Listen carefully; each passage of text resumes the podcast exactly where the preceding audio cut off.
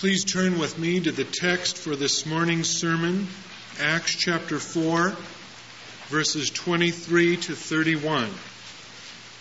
When they were released, they went to their friends and reported what the chief priests and the elders had said to them. And when they heard it, they lifted their voices together to God and said, Sovereign Lord, who didst make the heaven and the earth and the sea and everything in them, who by the mouth of our father David, thy servant, did say by the Holy Spirit, Why did the Gentiles rage and the peoples imagine vain things? The kings of the earth set themselves in array, and the rulers were gathered together against the Lord and against his anointed. For truly in this city were gathered together against thy holy servant Jesus, whom thou didst anoint, both Herod and Pontius Pilate, with the Gentiles and the peoples of Israel, to do whatever thy hand and thy plan had predestined to take place. And now, Lord, look upon their threats and grant to thy servants to speak thy word with all boldness, while thou stretchest out thy hand to heal, and signs and wonders are performed through the name of thy holy servant Jesus. And when they had prayed, the place in which they were gathered together was shaken, and they were all filled with the Holy Spirit, and spoke the word of God with boldness. My question this morning is whether or not we should pray like that. That is, verses 29 and 30. Grant to thy servants to speak thy words with all boldness, while thou stretchest out thy hand to heal, and signs and wonders are performed through the name of thy holy servant Jesus. Should we pray both those things, or should we just pray one of those things? Should we pray, Lord, make us bold and stop? Or should we pray, Lord, make us bold and as we preach, heal people and do signs and wonders among them? That's my question. And I confess that in the 10 years of my preaching here at Bethlehem, I don't know of any question that has caused me more agony in trying to answer than that one. More heart wrenching uncertainty in my soul. I find myself sitting at my desk with my face in my hands praying, O oh Lord, if there is a wind of true biblical spiritual power blowing in our day, with signs and wonders and healing and prophecy. God forbid, please, that I would ever quench that spirit. Forbid that I would stand in the way of the fullest possible blessing at Bethlehem. Make me, O oh God, the leader that would enable your power to be experienced in the fullest possible measure for your people in this church. And then I find myself praying again, Oh Lord God, don't let us lose our biblical bearings. Don't let us become faddish or trendy. Don't let us be caught up in secondary things, no matter how spectacular. Show the power of the gospel of Jesus Christ. Here's a stack of books. And here's another stack. And I stand between them, which is where I am going to wind up when the day is over. This stack of books right here is written by godly men who believe that signs and wonders, which were prayed for in this text, ceased when the apostles died as a normative ministry strategy. They don't deny that miracles happen today. They simply deny that as a normal pattern of ministry, we should seek and experience the kinds of signs and wonders that Jesus and the apostles experienced because the signs and wonders granted them were merciful provisions for the accreditation and the vindication of the once for all unique apostolic authority which we now have enshrined in the New Testament teaching which they wrote. So we should not pursue or seek signs and wonders as they experienced them. The stack of books over here argues that signs and wonders are for today, miracles are for today, and that they should be sought, and that the reason we don't experience more of them is because we don't expect to experience more of them. And by and large, Jesus does not perform the things people are antagonistic to and do not expect. But rather, they should be sought for the blessing of the church and for the empowering of evangelism and missions. And I read these books and I comb the scriptures as I've done in the recent weeks, and I pray and I agonize. And again and again, I find myself just tottering back and forth here in the middle uncertain about which one, if either of these views is correct. I don't necessarily find both of their arguments so weak. I find both of their arguments very strong. And so I finally decided that I can't just keep putting off a position on this forever and ever. The people really want to know what I think about these things, and we've been circling around on the outside and trying to build a foundation now for the past six weeks. And so well, it's time for me to at least say what I can say. And so I, I forced myself to do it, and, and so I'm going to do it. And uh, what I've decided to do is give you the four or five strongest reasons I've found for why this stack is true, and the four or five strongest reasons I've found for why this stack is true, and then see where we wind up as we put those arguments beside each other this morning. All right, let's begin with this stack over here. It's the historic one. And I don't want to give it a name. I think names wind up prejudicing us because they often sound chintzy or cheap or like some kind of ism. You know, you call this spiritualism, call this cessationism or something, and, and you just wind up unhelpful. So let's just say these are the people the God loving evangelical people who believe that there was a uniqueness about the experience of signs and wonders in the life of the apostles and Jesus, which is not to be repeated, but was used to vindicate and accredit their once for all authority, which is now in the New Testament on which we stand. Here are their reasons. Number one, in the book of Acts, what you find is that Luke, the writer, really does seem to try to make the point that signs and wonders were uniquely the province of the apostles. That is, it was uniquely their business to do signs and wonders, not just everybody's in the early church. Now, let me try to show you this. In chapter 2, verse 43, and we can just flip through. We'll look at four texts in the book of Acts, and you can look at them with me if you want. In chapter 2, verse 43, fear came upon every soul, and many wonders and signs were done through the apostles. Doesn't say through the Christians in general, but it was through the apostles that signs and wonders were done in the crowd. Chapter 5, verse 12. Here it says, Now many signs and wonders were done among the people by the hands of the apostles.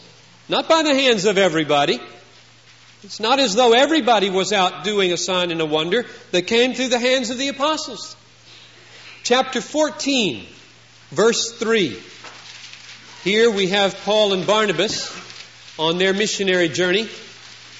That's the they referred to here. And it says, verse 3 of chapter 14, So they remained for a long time, speaking boldly for the Lord who bore witness to the word of his grace, granting signs and wonders to be done by their hands.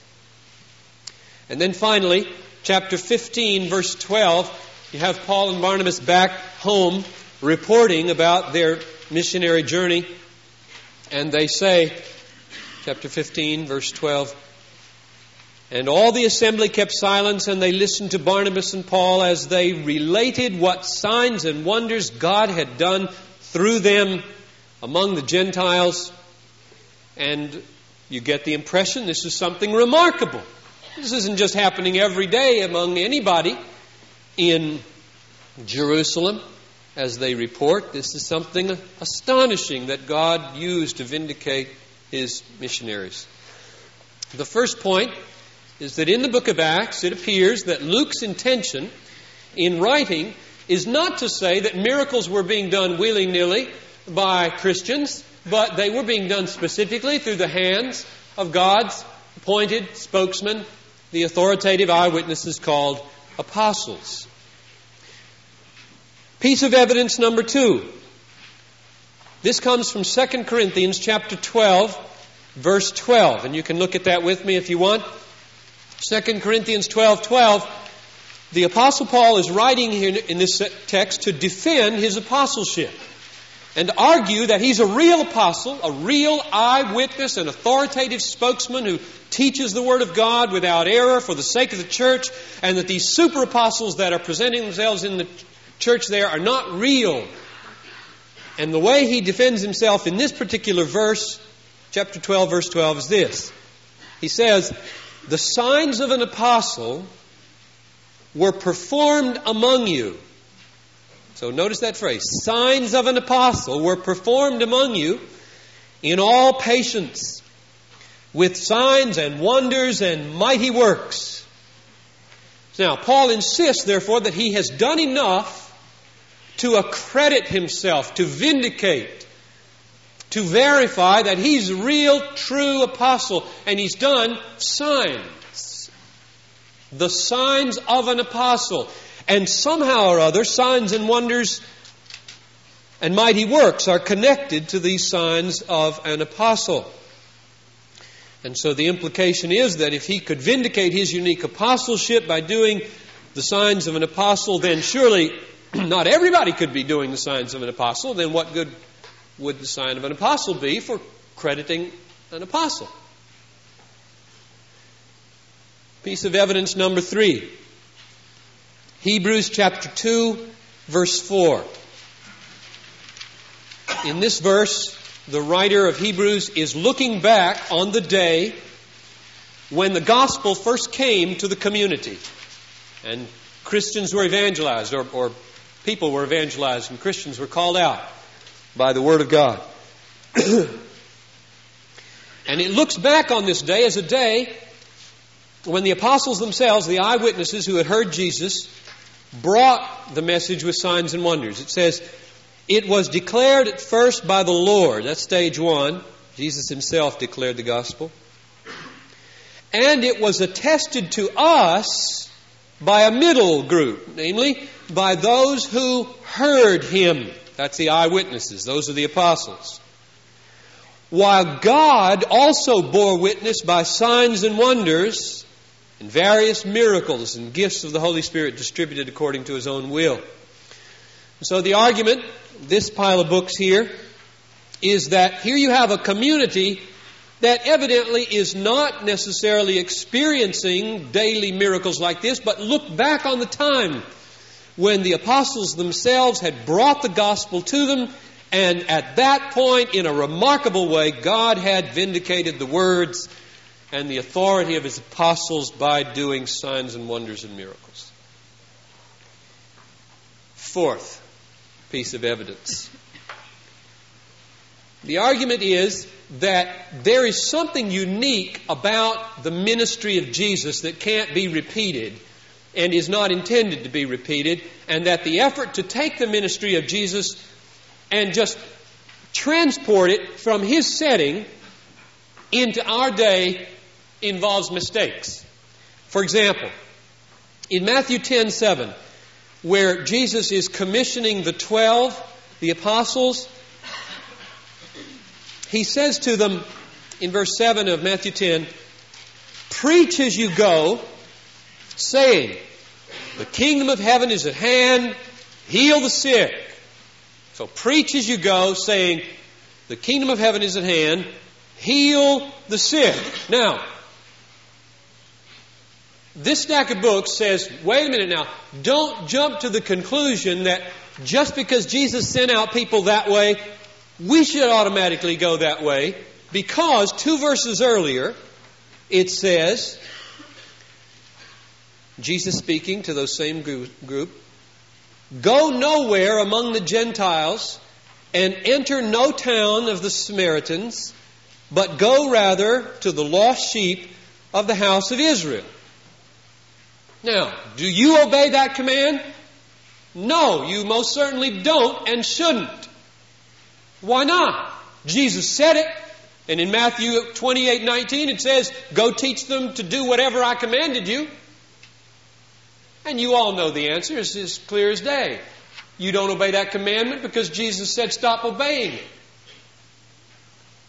Namely, for three years I want to limit the ministry to the Jews, but after that, you go everywhere and teach the Gentiles and win people from every tribe and tongue and nation. So we don't obey that command. And once you see that, then you have to ask, well, are there other commands that Jesus gave to his disciples that maybe he doesn't intend to be repeated today? And then the argument simply completes itself by saying, given the hints in the New Testament that signs and wonders were to be done by the hands of the apostles, therefore, Jesus doesn't mean that a healing ministry of a miraculous kind is supposed to be the normative ministry of the church after his resurrection and the apostles are gone. Finally, number five. An argument from church history. There never has been, to my knowledge, anybody or any group who has, in fact, continued the ministry of Jesus and the apostles.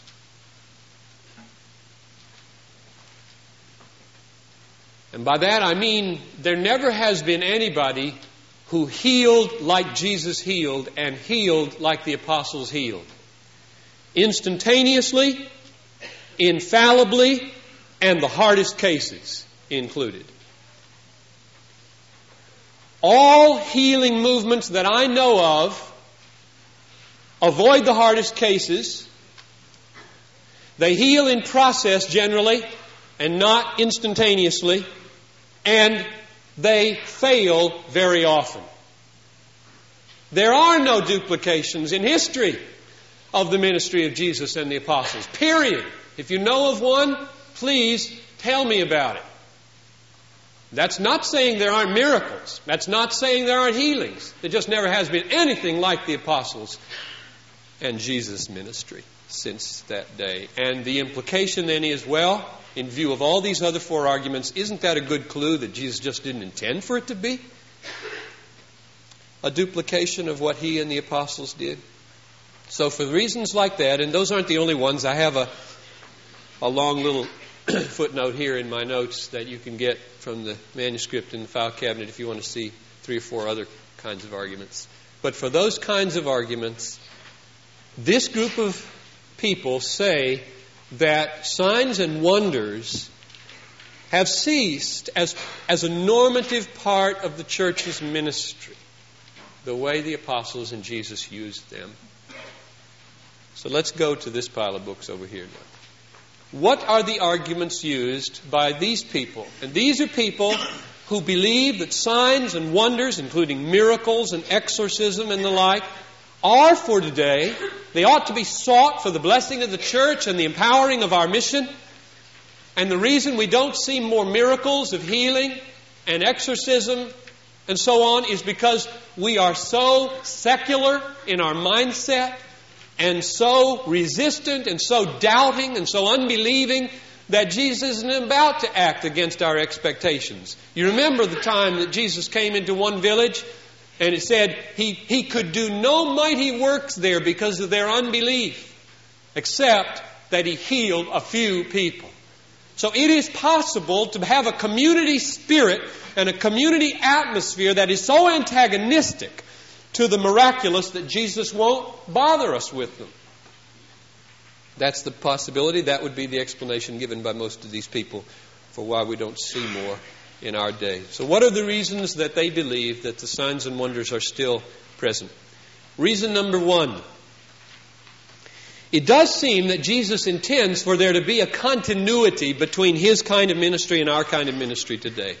He does seem to want us to continue on his kind of ministry. Let me show you what I mean and why I think this from these books. in Luke 9 2, for example, when Jesus sent out the twelve, it says, He sent them out to preach the kingdom of God and to heal. To preach and to heal. And then, in the next chapter, when He sent out the 70, He sent out the 12 and then He sent out the 70. The 70 are not apostles. He said to the 70 in Luke 10 9, Whenever you enter a town, heal the sick in it, and say to them, The kingdom of God has come near you. Now, the point I want to make from Luke 9 2 and Luke 10 9 is that in the ministry of Jesus, the preaching of the kingdom and healing were together. So that when they said, The kingdom has come near you, they healed people to demonstrate the kind of kingdom that it was. They didn't heal everybody. And those people that got healed died and got sick again and died. So that these healings were tokens. They were the powers of the age to come breaking in. They were foretastes of the kind of kingdom we're going to inherit someday fully at the consummation. And so he was saying, preach the kingdom and then show the kingdom. Preach it and show it. Now, in Matthew 24 14, which is the text we preached on six weeks ago when we began this series, Jesus says, this gospel of the kingdom will be preached throughout the whole world as a testimony to all the nations. And then the end will come. This gospel of the kingdom will be preached to all the nations. Now that still needs to be done. There are 12,000 unreached people groups in this world today. It's our job as a church to reach some of those. And I thank God that so many of our young people are burdened and are going. They're going to reach those people. This gospel of the kingdom should be preached. Now, the assumption is then, if the gospel of the kingdom that Jesus preached is not only to be preached to the Jews, but to all the peoples, ought it not to be preached with somewhat the same way? Pretty much the same way? You see, I think the interpretational tip off for why this argument is made is this. If Jesus commanded something to be done in his ministry and doesn't command that it not be done, then probably we ought to go ahead and do it. So when he commanded only go to Jews, he made sure that he said at the end of his life, go and make disciples of all nations. I rescind that command right now. I rescind it. You got it? Go beyond the Jews to everybody. But he never did that with healing. He never said, stop healing. He never said anything like stop healing. In fact, he said something almost the opposite of stop healing. In John 14, 12, he said, Truly, I say to you, he who believes in me will do the works that I do. Not apostles will do the works that I do. But he who believes in me, just like he who believes in me will have everlasting life. He who believes in me will do the works that I do. Now, I don't know the details of what that means. Tom Schreiner is teaching a Sunday school class right now, I think. Wrote a paper, called him on the phone yesterday, said, I finished my paper on John 14, 12. I said, Good, let me have it, because I don't know what that verse means. But the least that verse means, the works that I do, those who believe in me will do also, is some kind of continuity. Some kind. So, argument number one for the people in this stack here is that Jesus does seem to tell us that the gospel of the kingdom ought to have a kind of continuity as it's preached to the end of the world. Argument number two. The people in this stack, when they go to the book of Acts, recognize that the apostles by and large are doing signs and wonders, but they point out that deacons are doing signs and wonders too. Two of them in particular Stephen and Philip, who are not apostles. For example, Acts chapter 6, verse 8 Stephen, full of grace and power, did great wonders and signs among the people. Now, Stephen was not an apostle. And it doesn't say that the power that he had was owing to apostolic blessing. It says he was full of power. He was full of grace. Philip went down to the Samaritans and he was an evangelist. He's called an evangelist deacon. And he preached. God did signs through his life. It says, in chapter 8, verse 6, and the multitudes with one accord gave heed to what was said by Philip when they did when they heard him and saw the signs which he did. Now, you know what's remarkable about Philip's situation is this. Um, after he had preached and done these remarkable signs and people began to believe, the apostles got word of it. And they came down to check it out and to add their blessing through the laying on of hands. You know what that says to me? Philip was not functioning as an apostle. There had to be added that apostolic blessing in order for the unity of the church to be demonstrated between Samaritans and Jews. He was just out there as an ordinary evangelist deacon doing the work of the ministry. And God came down with signs. And so the second argument is that it won't do to say that only apostles did signs and wonders. Philip and Stephen did them as well. Number three, Galatians chapter 3, verse 5. And the more I've thought about this verse, the more it becomes, I think, one of the strongest arguments for this pile of books here. And I have read the arguments on both sides. Fact, this book right here has an extended argument for why what I'm about to say is not so. It will not work in my judgment. And I deal with that in my notes, and you can look at it if you want to in the writing when you get it.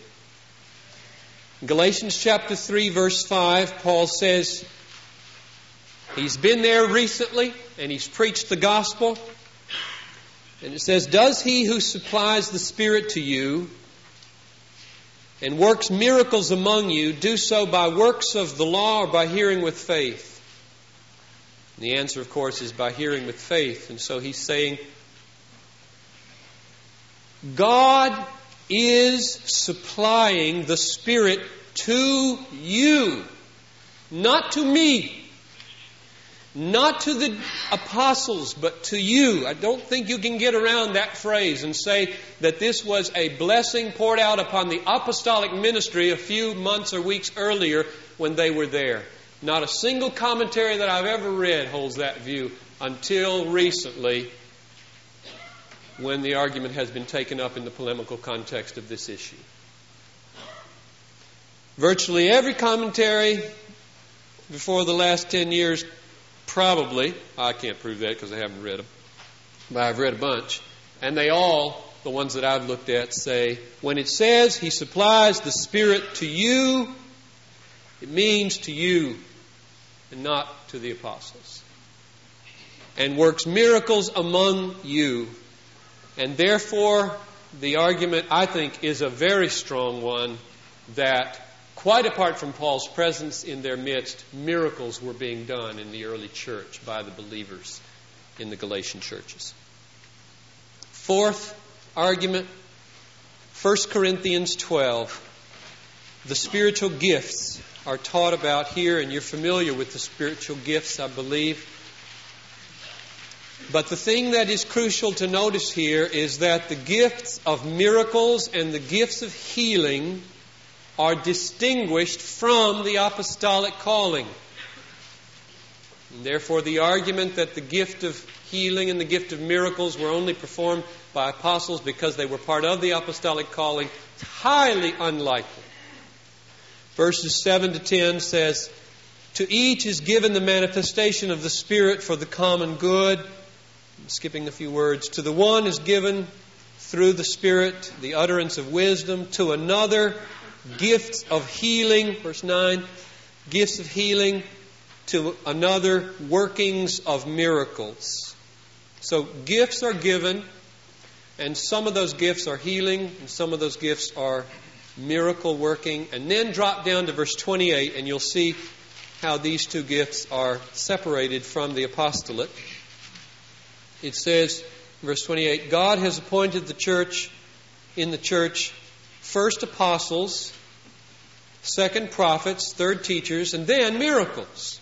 And then gifts of healings. You see, so you, the apostles are here, and then there's prophets, and then there's teachers, and then you've got, in addition to that, miracles and healings. And so it's just not true as far as this argument appears that only apostles were doing miracles and healings, signs and wonders in the early church.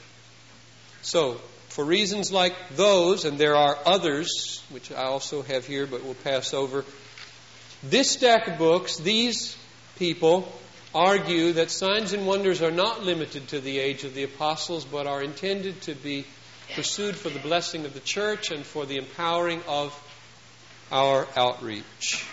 But what shall we say now in conclusion? Very personally, I uh, find in this tradition virtually every teacher that I've ever loved and benefited from. Martin Luther, John Calvin, John Owen, Jonathan Edwards, George Whitefield, Charles Spurgeon, Benjamin Warfield, my own physical father, virtually every seminary teacher I had are these people. I love these people. These are my kind people. But I don't find their arguments compelling. As hard as I try and as much as I agonize, I have never, from the time I was 15 years old, lying in my bed in Greenville, South Carolina, listening to George DeHaan argue from 1 Corinthians 13, I said as a boy, that won't work. It never has worked for me. But, on the other hand, there's something unique about the apostles. There's something unique about the way signs and wonders were done through the hands of the apostles. I cannot escape that argument. And so I don't find myself drawing away from these two piles. I find myself torn toward these two piles. I find good arguments. I find truth in these two piles of books. And so I thought that maybe I would just end the sermon here and leave you all dangling, which is where I have felt for so many weeks and months, and most of my life, in fact. Um, but I decided I think I can say something. I think I can really say something that might be helpful as to where to locate ourselves, myself anyway, here on this uh, pulpit. Number two, just two things in closing. One, on the one hand, it seems to me we ought to honor the uniqueness of the revelatory moment of the incarnation. That's a complex way of saying something pretty simple. We ought to honor the fact that Jesus was unique, He was God, and the apostles were absolutely unique and unrepeatable. They are the foundation of the church. Their teachings are preserved for us infallibly in this book, the back third of it here, along with the prophets here. And we stand on this once for all revelation with tremendous gratitude to God. And there's not a lot of shifting sands under our feet. There's a rock And the apostles are once for all in their teaching ministry. And I want to stand with them. And I want to do anything to jeopardize the once for all infallible rock on which I can stand here. And on the other hand, I want to be open to the fact that not only was there a unique revelatory moment with the coming of Jesus Christ, but maybe the day in which we live could become a unique moment. And I won't call it a revelatory moment like that, but a unique moment of revival. A revival of burden for sin, a revival of zeal for worship, a revival of love to Christ, a revival of brokenheartedness for lost people, and a revival of power with signs and wonders, perhaps in the reaching of the unreached? Could it be that granting the uniqueness and the once for allness of the way signs and wonders were manifest among the apostles and Jesus, that that wouldn't necessarily exclude that there's another way that signs and wonders could be manifest among people who are full of grace and the Holy Spirit today that wouldn't jeopardize the uniqueness of these?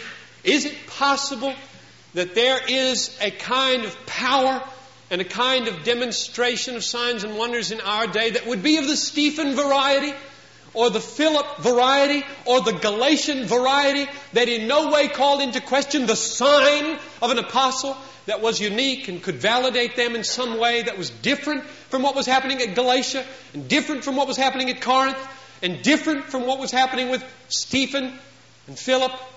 And if there is, Ought we not to find it? And so I close by simply saying my desire for myself.